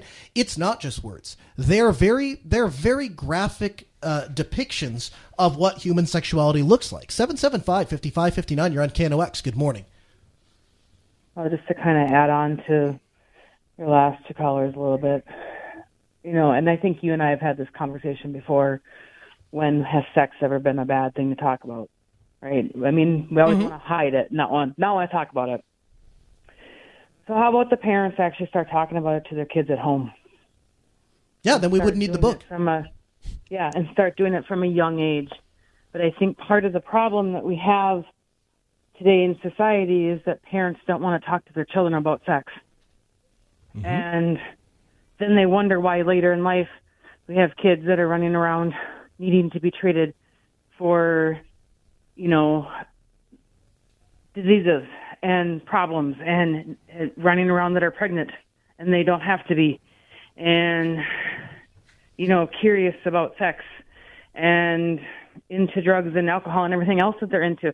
It's because these parents don't do the job and talk to their children about it. And it's it's really as simple as that. If you talk to your kids you're going to avoid this problem with the curiosity it's Steve really shaking his head at you. I uh, is buck up and talk to your children that's I I really agree that do. you should talk to your children. Absolutely. This doesn't make the problem go away, however. Um, so that I don't believe in restricting information like this. I don't think it should be pulled out of the library. I think it should be treated like other things in society where we actually put an age restriction on it. Like don't don't go ahead and remove the stuff. I I do not believe in any form of censorship. I do believe that there's an appropriate time to have all of this information available, and I believe that uh, this should be we should have a minimum standard for the parents or people who don't want to take an active involvement in uh, what their children are learning. But children, my 11 year old is not going to be the same as Noah's 11 year old. Mm. They're they're different children. They had a different growing up, and maybe mine is more ready for it than Noah's because Noah's kid just didn't start noticing girls or whatever. Yeah. Right. Um, and at that point, the information should be available. It should not be just simply summarily banned. Uh, I think that as a general rule, what it should happen is the same thing that we used to do with movies, where you had a like a PG fourteen, and you had to be fourteen or older, or you go with your parent. So if, if the books are available in the, the the library, and you want your kid to be able to have access to it, you go with them and you check it out for them. Right? There you go. Now you've got the parents involved. Yeah. Yeah. 775 5559. You're on KNOX. Good morning. It is not banning nor censorship. Let's cut to let's go really to the root. Is it the government's job to provide certain people's children with pornography? So you would say because it's taxpayer funded, it's not banning it if we just don't provide it. it. You can still buy the book, you can buy it for your own kids. We're just not going to buy it with public dollars and make it available in a public or school library. Absolutely. It's not censoring anything. It's not banning anything. It's just saying it's not available there. If you want that, if you want your five-year-old to be sexually active, and boy, talk about child abuse, but I digress. If you want to do that, then you, well, you, sh- I would hope you'd be prosecuted, and found out. But the point is, it's not the government's job to buy books and to make them available in libraries for that information. It is amazing to me when I hear people. Uh, I say this all the time: is do you people realize children are not little adults? They're children, and there's this group of people that want to let them change genders, be sexually active. I go on and on. I, I don't understand you. They're not ready for that. They're not. Hey, here's this. Here's a fun drop of a line. They're not midgets. they're they're children. They're not ready for this. And if you're okay with your children experiencing this type of stuff, uh, you need help. What would be wrong with putting it in a in a segregated you know area of the library, and then you know with parental consent they can go into that area of the library? If you can do that and really enforce it, good luck. And to the talk about, well, you know, you can get on a computer, you can get, is the government providing them the cell phone? If the parent chooses to give the a student, uh, their child, access to the internet unsupervised, I'd call that bad parenting. But it's not the same as the government buying them an iPhone and saying, "Here's the porn sites you can go to." Two different things. Fair enough. Totally. Fair enough. 775 5559. Thanks for the call. Your on KNOX, good morning. Good morning. I was going to say, when has it become the librarian's responsibility to babysit our children?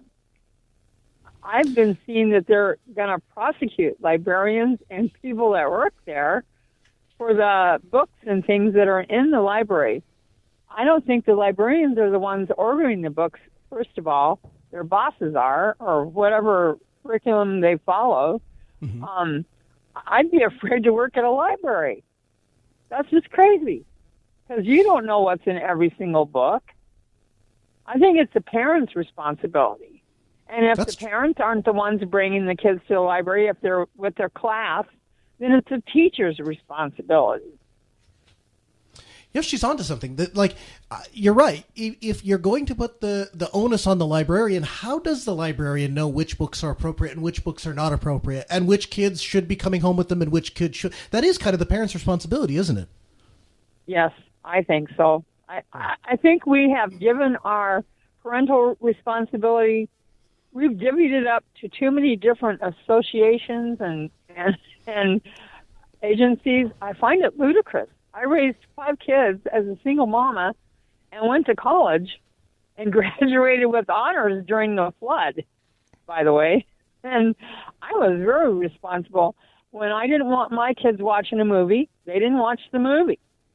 If I didn't want to rent them uh, a game, I noticed my boys when I would rent Mortal Kombat back in the day when you could rent those for your your player. I noticed they would be acting out and roughhousing a lot more, so I quit renting it. It just was not allowed. We we've got to give our parents our parents have got to get back on the job. They really Well do. It's- Well said. lit- 77 775 5559. Your on KNOX, good morning. Yeah, is that me? That's you. Yeah, I mean, the comments I'm going to bring up, I just want both the Noah, the the host of the show, and and your guest or whatever. Steve. They talk about parents talking with their children about sex. It's not an easy subject. It's something that's extremely private. It was something that was never done for most people. It was never explicitly done with them, and it's a lot harder than people realize to have that conversation at an appropriate age. You know, when do you have when do you start a conversation with your child about sex and sexuality? Well, by the time it's appropriate for what you think is appropriate, then it's embarrassing. And it, you know, everybody says, you know, it's up to the parents. Well, it's not up to the teachers. It's not up to the to the government, and it's and even with the parents. But you'd have to admit it's not an easy thing to do. And for 5,000 years, people have grown up and figured it out pretty much on their own. And I guess I would ask the question: How do you go about discussing sexuality and having sex with your child, and at what age is appropriate? I mean, maybe you, as young parents, obviously younger than me, is maybe you figured out a very uh, Gen X way of doing it or whatever. But I raised four children, and I never found a really good time to do it. About the time I felt I thought I should do it, it was embarrassing. And if it was earlier than that, people thought, hmm. I mean, when you go out socially or you have somebody to your home socially, you don't sit around and talk about having sex. It's not sociably acceptable for most people. And I guess I'd like the whole ranting that I'm doing here is to look back on it and just think, you know, it's not an easy thing to do. Yeah, I think um, it's something that that we struggle with in in my family, especially because you can't control what influences your kids bump into. Yes. Without without getting into it, I, I'll let you imagine things. But let's just say my son has bumped into some interesting material through friends where we can't control that. So it doesn't matter that we don't have any access to the internet or anything like that. And keep in mind, he's ten, Mm. right? Is this really the appropriate time? But our hand is forced, right? Because now it's you know bumped into this content, and what do you do with this? Yeah. right.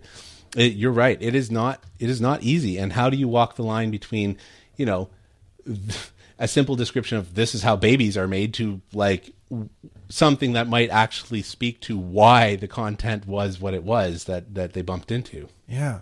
It is difficult. You know, the, the, the where we've gone with it is we let the we let the the kids drive that, right? As they ask questions, they know no question is off limits, and then we just answer the question. And it's kind of like doling out little bits of meat, you know? Just give it a little bit, and then if that satiates them and they're happy and they go away for a few more years, great. But if there's more curiosity, if there are more questions, then we answer them. 775 5559, you're on KNOX. Good morning. Yeah, I tuned in late. Uh, you're still talking about uh, library uh, restrictions. Yes, sir. Yeah. Well, where's the book burning going to be? Are they going to list it online, you know, and, and list the book burnings, or is it unscheduled? Or Yeah, I don't think they've they've nailed a specific schedule, and I, I don't think they're going to burn them. I just don't think they're going to buy them with public tax dollars and put them in the library. well, they'll go in a landfill then, or something. Well, it, I can say that so Canada has some pretty strict controls over books. Like there's a, there's a giant restricted books list that that's in Canada, and Really? yeah, you have to go outside. Like you can't just go down to your. You might be able to get it at a local bookstore, like a used bookstore, but you can't just go to like a local Chapters or or Barnes and Noble and be able to pick it up because the books are banned. So it's not exactly book burning, but it does definitely is uh, more difficult to come across these things. It's censorship in the, every sense of the word. Yep, it is. It is. All right, we'll take the last break here. We'll wrap it up in the next segment. Then we'll join up with Brian Michaels, who's live from the Home Sh- Men's Show today at the Alerus Center. This is Critical Thought on KNOX.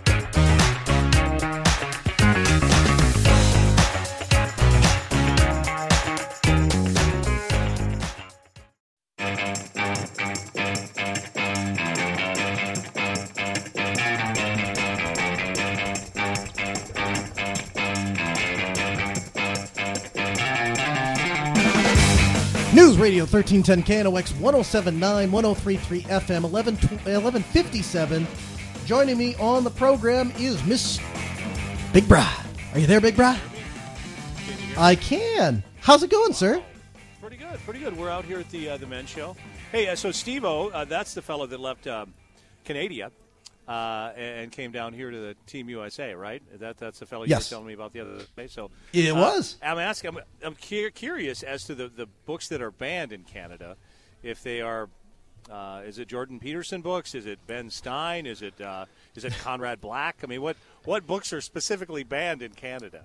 Um, I mean, a lot of it is like there's there's like Tom Sawyer is on the list, and and there, there's a bunch. Oh yeah, Oh. yep. Yep. Wow, God. Yeah, we don't want that, right? That's not good. Uh, but when from a sexual nature, that would be more of a cultural type thing, and some of the, the, the words used there uh, in, Tom Sawyer uh, and Huck Finn and all that stuff. Wow. So that's still going on. That's Yep. that actually opened my eyes when you said that, Steve. I didn't realize that. I didn't realize that. I was making a, a conservative host joke, right, with the Jordan Petersons and the Ben Stein and the Conrad Black. I know they're conservatives; they're Canadian. Or well, actually, I don't think Jordan's actually a conservative. Jordan No, he's not. He uh, he will not. He just happens to saddle up with the conservatives because uh, because he's being a, essentially he's falling on similar ground, but he considers himself a liberal. And if you if you actually follow him, he he Yeah. definitely does not have the markings of a traditional conservative. No, and he he points that out in his um, in his uh, w- with his media. He points out he's very clear about that. But he makes some really good points. Makes some good points. So yeah, welcome from Canada. How long you been here? We came down in 2021 and are super happy to be here. Cool, groovy. I know it's uh, uh, it, we're getting close to the top of the hour. Um, Noah, so you can just uh, you can talk her up to the top here. We got about forty seconds. You probably got to get that ID in. But yeah, we're at the men's show, so I'll catch up to speed. What's going on here? It's just a lot of activity. I've got a, a Bobcat payloader driving right in front of me. We got RVs to my right. I've got a, a a food truck to my right, food truck to my left. I'm stuck in the middle, right? But the doors a Brian here on a Friday till four o'clock. it's a Brian sandwich. Thank you. So men's show uh, opens at four, but we'll broadcast here at noon to two. Stop on out. I'm Brian Michaels. Thanks for listening to Critical Thought. Download the show notes at criticalthought.show. The content from this episode was taken from the live radio show, which airs every weekday from 9 a.m. to noon on Newstalk 1310 KNOX. Streamed online at knoxradio.com.